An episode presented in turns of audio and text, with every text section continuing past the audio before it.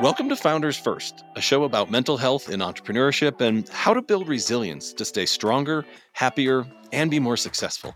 You can engage more in the conversation by going to the App Store on your phone and searching Founders First Community. Our guest today founded luxury destination management company I C Bellagio in nineteen ninety-nine. The company has since become Italy's most award-winning travel company. She's on the executive board of Entrepreneurs' Organization Italy and is also a strong advocate for women in the travel industry. In fact, I C Bellagio's leadership team is entirely female. After experiencing nineteen years of revenue growth, the world changed due to COVID, and her revenue fell ninety-five percent in one month. The passion and positivity that has since saved her business has made her a sought-after speaker, and we are extremely fortunate to have her with us today. Our guest is Andrea Grisdale.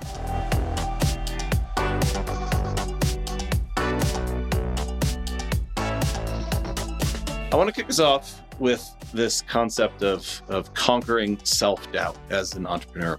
We've found one of the biggest challenges for our members at Founders First and, and really entrepreneurs everywhere is, is self-doubt. Uh, twenty years ago, you decided to face the uncertainty of the entrepreneurial journey and launch I C Bellagio. Launching any business is a huge undertaking, but you did it as a foreigner in a male-dominated society in what must have seemed like a fiercely competitive market. I have to say that's a massively courageous move, and you've clearly turned that into a huge success. The road ahead must have seemed really daunting. So I want to ask, how did you get yourself mentally prepared for the challenges that you knew you would face in starting this business? Um, in all honesty, Aaron, I think character-wise, you know, my, my WhatsApp um, photo is actually a statement that says, if somebody asks you to do something, um, say yes and work out how to do it later. And that's basically my entrepreneur journey. Um, when the company began, I was after working as a uh, foreign tour operator, and then I became a local guide and tour manager. Literally, um, you know, I, w- I built up the business with the clientele um, under the umbrella of guide and tour manager. And then it was a case of people asking me, can you do this? Can you do that? And I would always say yes. Didn't have a clue what I was talking about half the time. You know, they would say, can you help me in Positano? And where on earth is Positano? And of course, we didn't have Google on our phones way back then. Yeah. Um, and so I just, it was for me, this was never a job. It was never about the money. It was about enjoying the challenge. It was about saying yes, um, you know, just really loving what I do and loving a new op- a new opportunity. And whenever mistakes were made, which obviously there were so many, um, I really learned, thanks to E O, um, to look at them not as mistakes and kind of beat myself up about it, but say, okay, what can I learn from this? Mm. Um, and this is an opportunity here. There's an opportunity here. You know, in everything, there's an opportunity. So, um, you know, as we all know, at the beginning, you beat yourself up and think about what you didn't do. But I really was able to turn myself around and say, okay, hold on a minute. Let's concentrate on what you can do and then work out the rest later.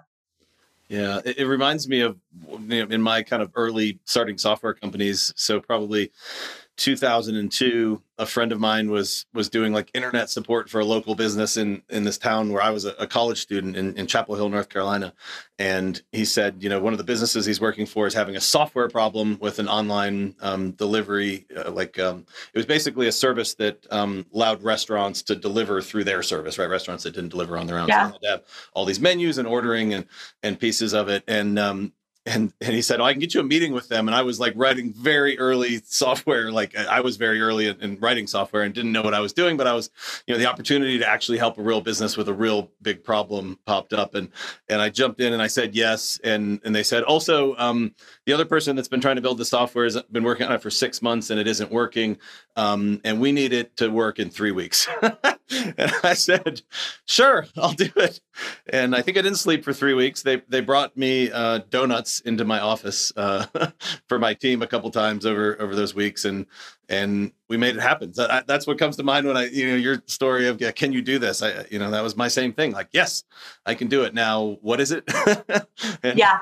And, and yeah, exactly. Ah, like, I don't even know how to do it. And if you gave me a year, I don't know how to do it. I have to learn. Yeah. Yeah. Yeah. But I mean, honestly, that's the way it was. And in all honesty, Aaron, yes, um, you know, this is really a male dominated society or country, if you like.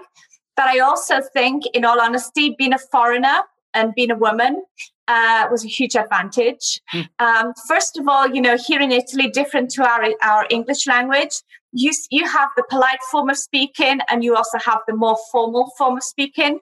Mm-hmm. Uh, same in French and Spanish. Mm-hmm. And, you know, if I was Italian and I was meeting someone, especially if they were older or perhaps they were in a professional position, you know, I would be expected to always address them using the formal form. Mm-hmm. Well, guess what? I'm a foreigner. I don't know any different. So I would always, and to this day, I always use the friendly form, which yeah. I get away with because I'm foreign. um, and it just gets me so much closer to the person, so much quicker. So, you know, that what I was saying earlier about what it, what could be perceived as a problem, don't look at it as a problem. Look at it as an advantage. Look at it as, what can I make? How can I make this into an opportunity? Yeah, incredible. Our, our challenge actually for our Peakability members this week is about thinking, looking back on something that felt like a huge challenge in your past and trying to find some things you can be grateful for around that and positivity around that. Yeah. Which is, um, yeah, really interesting to think about. All right. So you've built this great business in a stunning location. You've got a great team working for you, a carefully cultivated network you engage for your clients, and then COVID hits. And this yep. is the type of business that COVID is going to bother. This is not like digital software, you know, remotely over the internet, nobody face to face, right? So you're you're in an industry probably that might be hit the hardest, and you're in Italy, which at least from our view over here in the States felt like it was the early epicenter where, um, you know, Italy is what got me scared about the virus, seeing what started to happen there. And, you know, the situation was getting worse every hour in the beginning. Tell us a little bit about the moment when you realized how serious things were going to be for your business and what was going through your mind that might lie ahead for you and your team and the future of the company that you'd worked so hard to build, nineteen ninety-nine and then two, you know, two thousand twenty, right? So twenty-one years into this company. Yeah, absolutely, Aaron. So two thousand nineteen, our best year ever. Absolutely amazing, mega year, fabulous sales, great team, great company culture. You know, life was fantastic. Um, fast forward to the weekend of my fiftieth birthday. Um, we left on the Friday night, twenty-first of February, having the best year ever once again. We were up like thirty percent on uh, what we were doing at the same time in two thousand nineteen. And by the time I get back to the office on the Monday, so twenty-fourth of February, it was quite clear that something that we thought was just kind of this little virus that came from China, and it was in this little kind of um, town south of Milan that could easily be contained and then would go away, was actually not going to go away anytime soon. Mm-hmm. And that's when we really started to um, receive lots of emails, lots of telephone calls, you know, asking what the situation was. And we really went through that probably for about two weeks. I was actually due to leave to uh, fly to Nepal and climb to Base Camp Everest um, on the seventh of March.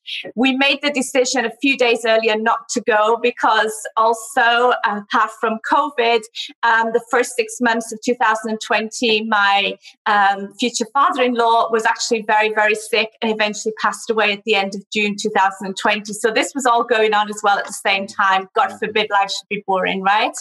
um, so the se- the weekend of the seventh of March, um, Alessandra and I, we left. We went away for the weekend just to get away from life. And uh, waking up the next morning in the hotel, we go for breakfast. We see all these people so angry, um, kind of mad with the world. And we're like, what on earth is their problem? You know, you're in the most beautiful hotel on Lake Garda, the stunning views. And as we walked through the spa area to the restaurant, we kept seeing closed, closed, closed, closed everywhere on every single door.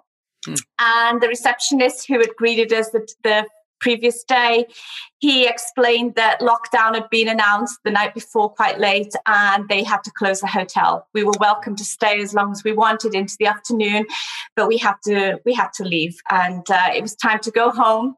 Mm. And I can tell you that clients, including ourselves, were just sitting around the hotel in a total daze, not knowing what was ahead of us and who would have ever thought what was ahead of us uh, was actually going to happen.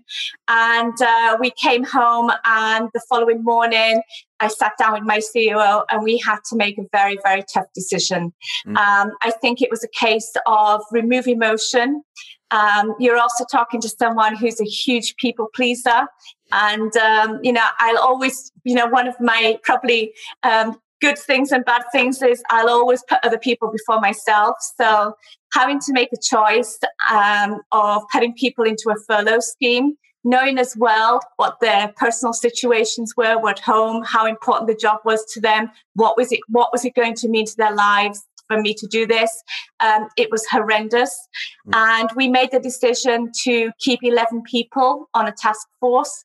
Those people were chosen for character and their skill set. Mm-hmm. And everybody else was put out into a furlough scheme. I think we were extremely fortunate to have that scheme, Aaron. Uh, basically, it's the government assures them eighty percent of their base salary. Mm. Um, and that is something that is still available to this day. And we still have those people out on furlough today. Wow. Uh, so it's, it's it's been a year, literally. Um, so that was day what? That was the ninth of March. And the following day, it was a case of, okay, we've got to think strategy. We've got to sit down. We've got to get our objectives. What are we doing here? We actually managed to come up with four objectives. Don't ask me how, because I think I just went into automatic pilot uh, those days. Um, but we had, we decided we had to stay positive no matter what. Mm-hmm. Um, we had to be flexible. Uh, we were not giving up. There was no way this ship was sinking on our watch. You know, it was kind of, we don't care. You know, you will be dragging us out of this building, but we are not giving up. And keep the dream of Italy alive. Um, and so that basically was the very beginning of COVID. Um, As you rightly said, there was so many different messages coming out at the beginning. It was a complete and utter emotional roller coaster. What they were announcing at nine a.m. was different at twelve noon, was different at four p.m., was different at eight p.m.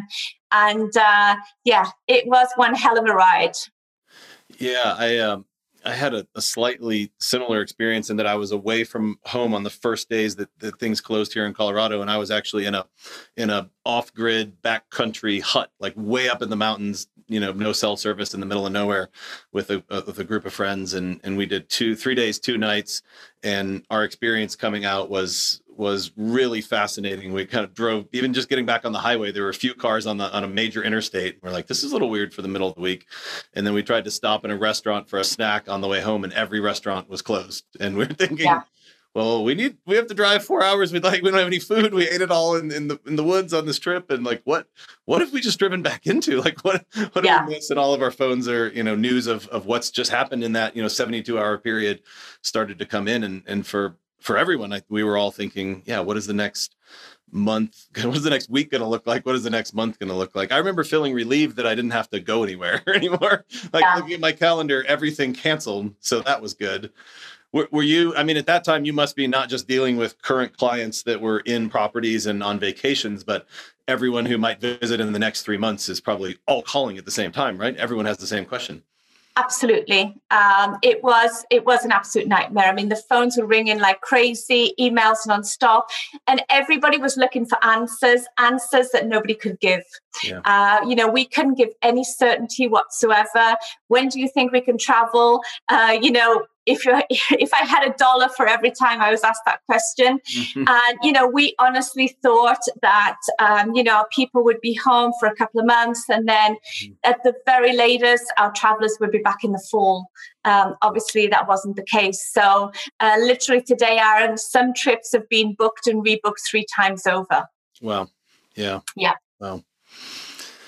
All right. So you were talking about a lot of these experiences in a TED Talk that you gave recently, and you referred yeah. to the, that next stage as beginning chaos, that that period after the new reality had sunk in as you're trying to figure out how to respond. And at that time, you're faced with some really, really tough decisions. You mentioned some of those with, with staff changes that had to be made immediately.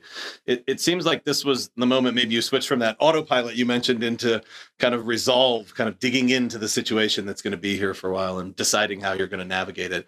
Can you tell us a little yeah. bit about how tough that period was for, for you personally as the as the founder, the entrepreneur behind this business? How were you able to adapt and, and stay the course personally in the midst of all this trial? Yeah. yeah. I think uh, the one word I would use was determination. Mm-hmm. Um, I was just never giving up, Aaron. I really wasn't. And in all honesty, despite the fact, um, you know, we, there was often times where we would meet the accountant and he would, you know, be looking pretty wide in the face and saying, oh, yeah, uh, this is not like we're going to have to have a serious conversation here. My gut kept telling me it's all going to be okay.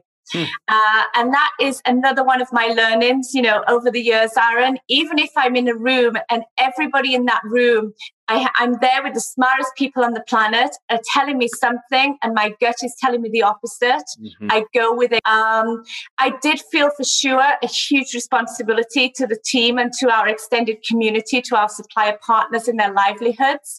And so we were just so determined, um, you know, that because we knew what our business means to these people and there was no way we were giving up on them. You know, we wanted to keep that business for them in the future. And so we just had so many conversations, um, you know, talking to clients nonstop. And obviously with the time difference, you know, we'd be doing our, if you like, admin duties through the day and then having our conversations in really late into the night. Mm-hmm. Um, but it was just a level that we, you know, we had to take responsibility. We had to be very transparent. Um, people would ask the question, sorry, are you telling me it's safe to travel to Italy? And my response would always be, no, I can't tell you that. I can't tell you either it's safe to walk out of your house in the morning. All I can do is explain to you exactly the situation. And that's what we tried to do, be really, really transparent, not only with our travelers, but also with our extended community. Yeah. Yeah, there's, a, I think, a theme in there I'm, I'm picking up. Maybe tell me if this sounds right in that, like, kind of, you know, and I think as entrepreneurs, we often do this really poorly, like admitting that we don't control some things and that we do control some things, right? We can yeah. often, I certainly can drive myself crazy thinking I have control over something that I might be able to barely influence, right? Um, yeah. I had a, a business in the past where I had huge suppliers on either side, supply and distribution. So I had um, Google as a partner on one side and the and the big e-commerce startup Shopify on the other side of my product. And I was this little tiny startup company in the middle. And I was constantly banging my head against both of those massive companies thinking I could have some sort of impact. And, you know, guess what? Yeah. It led to a lot of, uh, of uh, upset and, and frustration. So you're in a time here where you're really focusing down on the things that you can control. What and what, what's in that list? So people, how you talk to people. um, yeah. What what else? I mean, you obviously can't control the virus. You can't control anyone's safety. They've got to make that decision yeah. on, on their own. Yeah. I think also, Aaron, you know, it was a case of, uh, you know, being communicative, keeping communications open. Mm-hmm. You know, we use social media such a lot. Uh, we were posting at least three times a day. Mm-hmm. And always, we always found something very positive to post about. You know, it sounds insane considering everything that was going on, but there was always a positive twist that we could put on something. Um, we did a lot of Instagram live interviews with people around the country. Just conversations like you and I are enjoying right now, podcasts, um, interviews for magazines. I was on T V. I was involved in a lot of industry panel discussions as well. I'm actually part of a very important governing body called the World Travel and Tourism Council. I'm their regional member for Italy. Um, they are the people who are lobbying the governments. Um, so I was able to also speak on their weekly task force call and participate. And they were constantly keeping me updated as well, which was fantastic. So I could then keep other people um, updated. Regarding, you know, our travelers and our travel advisors, eighty-five percent of our business is B two B. You know, we did coffee catch-ups, we did virtual aperitivi with them, uh, with our team. Daily huddles, of course, became even more important than ever before. And we also, you know, set up a WhatsApp group with our I C Bellagio community throughout Italy, just keeping people informed. One huge difference, Aaron, which we actually learned uh, during COVID, is to stop with those emails, pick up the phone and use Zoom as well. Uh, this is something I've been chirping on about for so long, and I was the worst uh, person out of everybody, I can tell you honestly. But, you know, nowadays we don't think twice about going on Zoom, whereas in the past it was always email, email, email.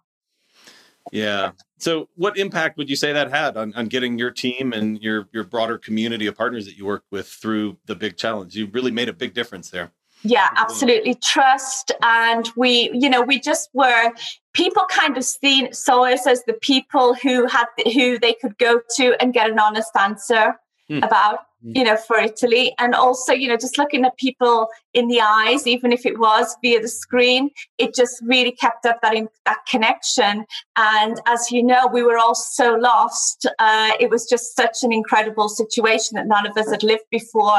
And I think, you know, just keeping that connection was just so important. Yeah. Well, as you look back on that time, any any favorite, you know, we don't have to talk details about names, but any favorite types of conversations that you felt like were really bringing a lot of energy to the folks that you were connecting with, themes and things like that? You know, we tried to, we tried to, um, you know, make it fun. I think that's the thing, you know, maybe even a virtual aperitivo on a Friday afternoon. Everybody gets their beer. We're all on the screen together. And then just telling stories, you know, of the crazy client stories that we had. And do you remember, you know, when that client got locked in the Chinese restaurant? And, you know, just those kind of crazy stories that we could all just have a light moment and forget about everything that was around us. Yeah.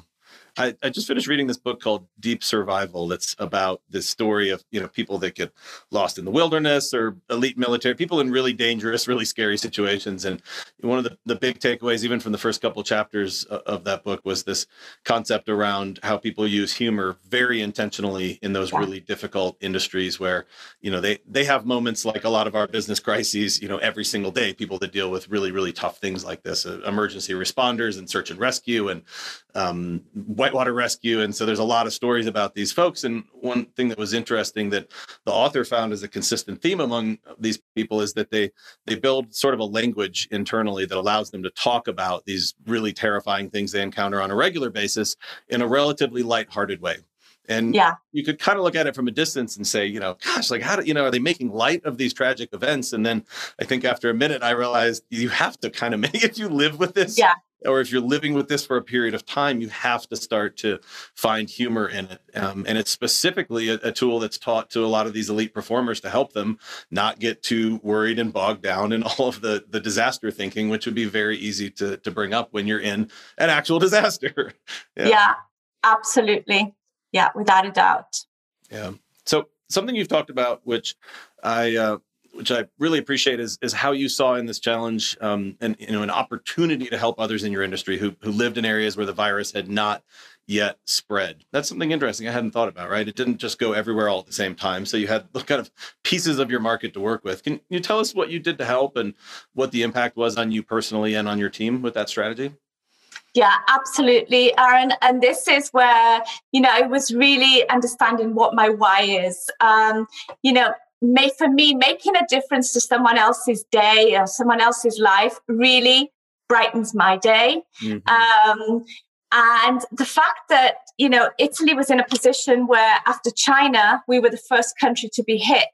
Yeah. So I realized once again, thanks to my E O experiences and the experience share, shares that we enjoy in Forum, that I could actually take what I had lived, the good, the bad, and the ugly, and I could reach out to colleagues who do what I do in every other country in the world and say, hey guys, I've been there. This is what I did. Reach out to me, call me, talk to me, whenever, whatever you want. And literally we were able to guide them in so many ways, you know, terms and conditions. How did you handle your team? How you're keeping in contact with everybody? Um, what are you doing regarding terms and conditions, cancellations, refunds, vouchers?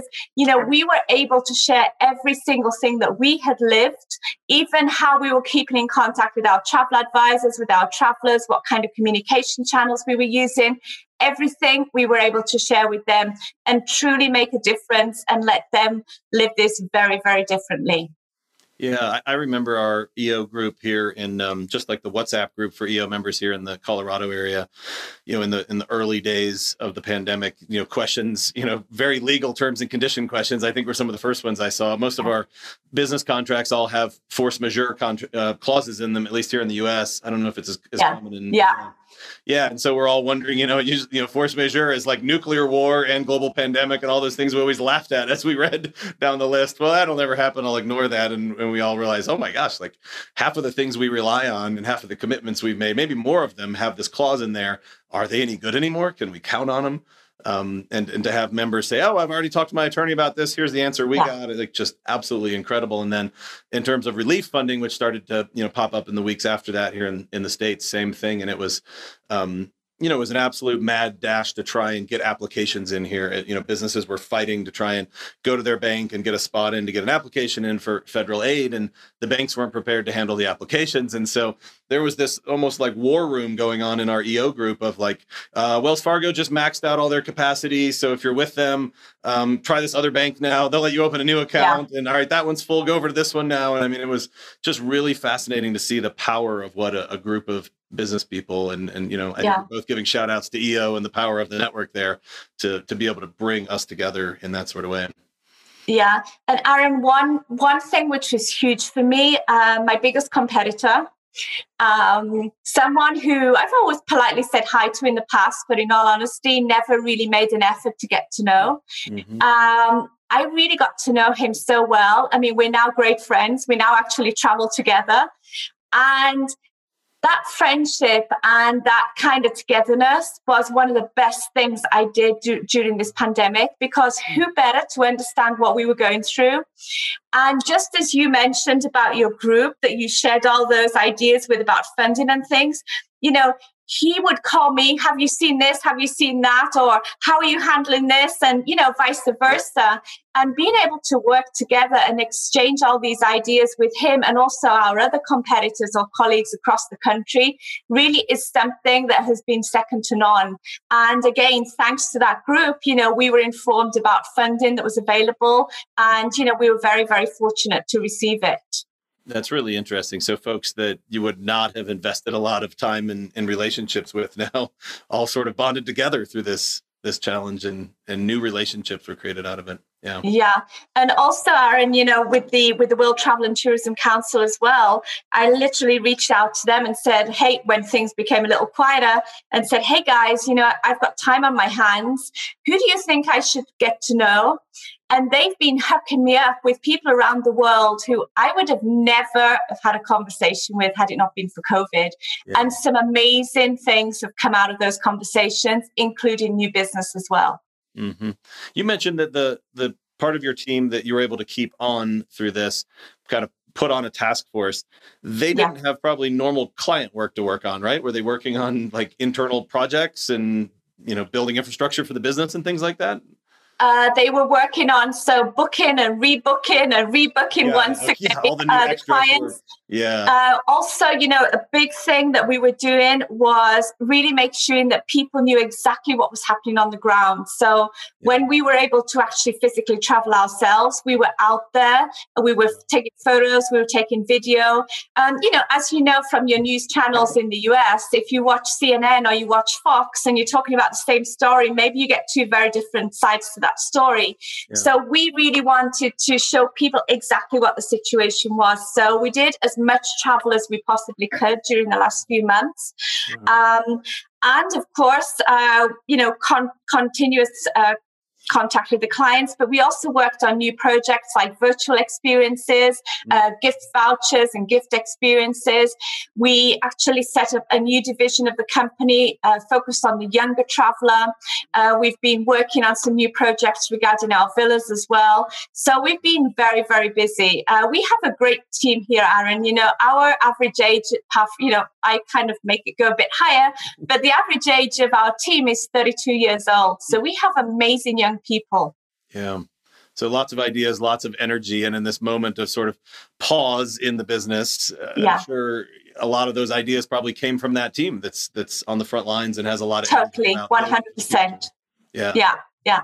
Incredible. Yeah. So taking that challenge and turning it into an interesting opportunity to build things that, you know, all of us as entrepreneurs always say, oh, we're going to, we're going to build that. We're going to get around to that. But you, this actually forced an opening where those things could be, be, be built, and even not just one project, but I think you kind of named like five or six, right? Different areas. Yeah, totally. Yeah. Yeah. And I, I just love it. It just gives me so much satisfaction when, you know, our guys, they come up and they work on these projects. They put so much into it. And then, you know, I listen to them present perhaps to one of our clients, or maybe they're talk, talking to a newspaper or a magazine or in an interview. And yeah, this is what gives me the satisfaction. Yeah. Yeah. That's incredible. All right. So to our guests, I've got a couple more questions for Andrea. If you have a question you'd like to ask her, now's a good time to go ahead and put it in the chat to make sure we get to it. So drop them in. We'll pick them up in a second. All right. So Andrea, in addition to what you've shared, there are some other things that you point to as key lessons learned, um, and even some positive outcomes from this whole experience. We just talked about a couple of those, but can you tell us what else you've learned about yourself through this process? You know, you, you've, you've had to guide this business through, uh, you know, what would be like a hundred year flood if it was nature, right? A hundred year event that, that, you know, is not exactly like we can walk down the road and, and ask somebody else, you know, what did you do the last time a pandemic came through? Those people are, yeah. um, how have you changed as a founder through this? This? Um, I think in a big way, I think I've learned to value myself more. Um, you know, one of the first things I, the first decisions I made, which was a hugely incorrect or wrong decision, Aaron, um, you know, I felt in the eyes of the team, um, one of the things I had to do was uh, put my assistant in the furlough scheme, you know, by showing that, you know, I just thought it was the right thing to do in the very beginning. And obviously, we're all taught as leaders that we have to put our own oxygen mask on first. Yeah. So literally by um, removing my right-hand woman at the time when I was about to face the biggest obstacle of my life was really not the smartest move I ever made. um, so that is something that, that was a big learning, let's say. Mm. Also, less is more. You know, Aaron, I... You know, I don't need all the stuff. If you see all of the things we've gotten rid of here at the office and also our property, you know, we had a, a second ca- company car. We, we don't need it. You know, we've been emptying our warehouse here at the office. You know, let's just keep the bare minimum of what we need and get rid of everything else. Completely declutter the company and make the company so much more leaner and also more efficient, but get rid of stuff and make our lives and everything Everything around us so much lighter. That was fundamental, I think. Yeah. Um, also, the big one is the importance of my mental, physical, and emotional well-being. Mm. Um, taking care of myself first, because if I'm not in a good place, uh, obviously I'm not in a good place to be able to lead people. Yeah. Um, I also learned to listen, to hear rather than respond. You know, I would always be going at ninety miles an hour, as all entrepreneurs usually do. Mm-hmm. And, uh, you know, but as I was listening to the person, I was already thinking of the answer to the next question kind of situation. So I've kind of learned to slow down a bit, not too much, but a bit. And um, the importance of physical exercise, without a doubt. It doesn't matter what is happening. I take time and, uh, I go walking and walk and walk um, because I, I'm in a much better place after that. Yeah. And you mentioned that analogy I love around the oxygen masks first, right? And that's, you know, if if we don't have that energy and that capacity and that balance or the calm in the yeah. moment when we need it, um, you know, we spread that out exponentially across our organizations, right? Because yeah. we have influence, executive amplitude. Everyone assumes that we're right, even if we're not. And so whatever we yeah. say gets taken as, as word and, and spread around. If you're thinking about like maybe the month before all of these changes hit, and then, you know, one month after, what, what sort of big changes, you know, you mentioned getting outside and walking and being, being outdoors. Did you, were you working more hours in the heat of this, less hours? Um, were you adding kind of other behaviors or, or habits that you didn't have before, or, or dropping some, which I think about your kind of routine you used to get through it? I think I was delegating much more, Aaron, uh, to the task force team, mm-hmm. and also listening much more, without a doubt. Yeah. Um, in the very, and also, you know, in the very beginning, um, it literally was a case of we were working a lot of hours in the very beginning of COVID. Um, for reasons that we were just around the clock, being in contact with people and just literally showing that, you know, we were still here, everything was okay, uh, really coaching people and just, just talking and listening. Yeah, yeah, I'm sure from from your clients, maybe that were stateside looking at what we were seeing on the news over there, um, to to be able to just call into your office and hear that like everyone's still alive and everyone's there. Yeah, must have been a great yeah. relief for a lot of people. And and you know, to your point, a stark difference than what we were seeing in a lot of the you know news and dramatic coverage of what was a bad situation. But um, yeah, incredible. So a big investment in in communication, I think, is a really consistent theme we've we've talked about today. Sure. Um, yeah, kind of doubling and, and tripling down on on making sure you had the people to do that and just spending the hours and the cycles to be able to to answer the phones and, and communicate with people. Yeah. And, and be there. Yeah.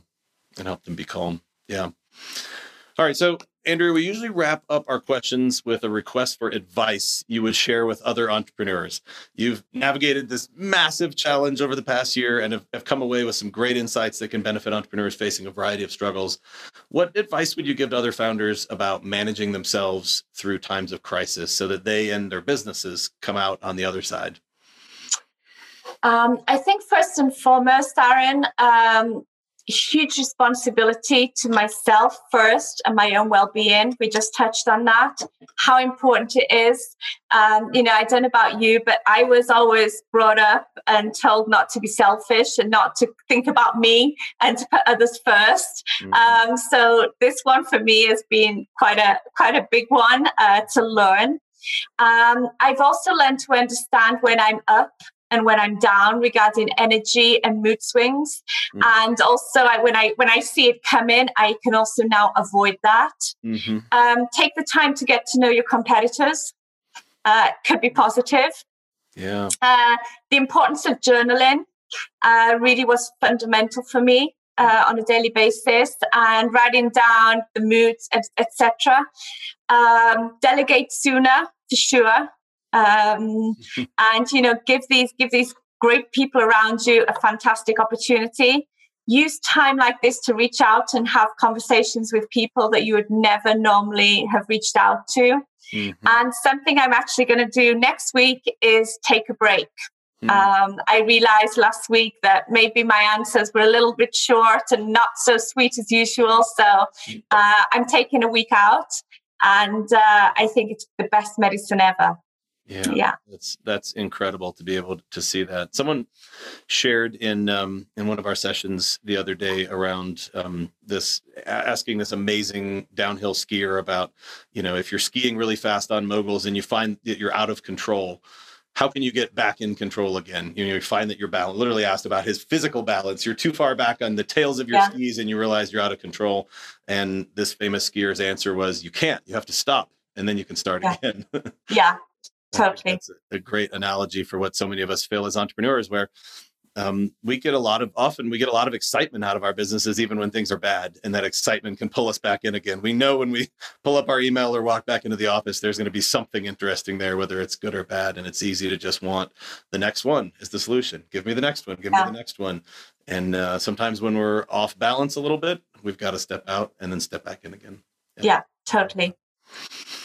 Andrea, thank you so much for sharing your story and your great insights with us about overcoming these challenges. Uh, we're going to turn to our members and answer a couple of questions here that they would like to to have us ask. Um, the first question's um, kind of actually tease into what you were just sharing really nicely. Um, how are you able to compartmentalize or process your own fears, anxiety, and emotions in the wake of COVID in order to make the hard decisions to save your business? Yeah, it makes a lot of sense. There's so much emotion and intensity in those moments. It's easy to maybe just kind of shoot from the hip or make decisions faster than, than sitting back. Yeah. Yeah. I think, Aaron, even now, you know, when, when you mentioned the TED Talk, I did the TED Talk about three weeks ago when I was actually practicing that day, uh, just going through the, the actual speech. I was an emotional wreck. And I think it was the first time, honestly, that I relived what I've been through.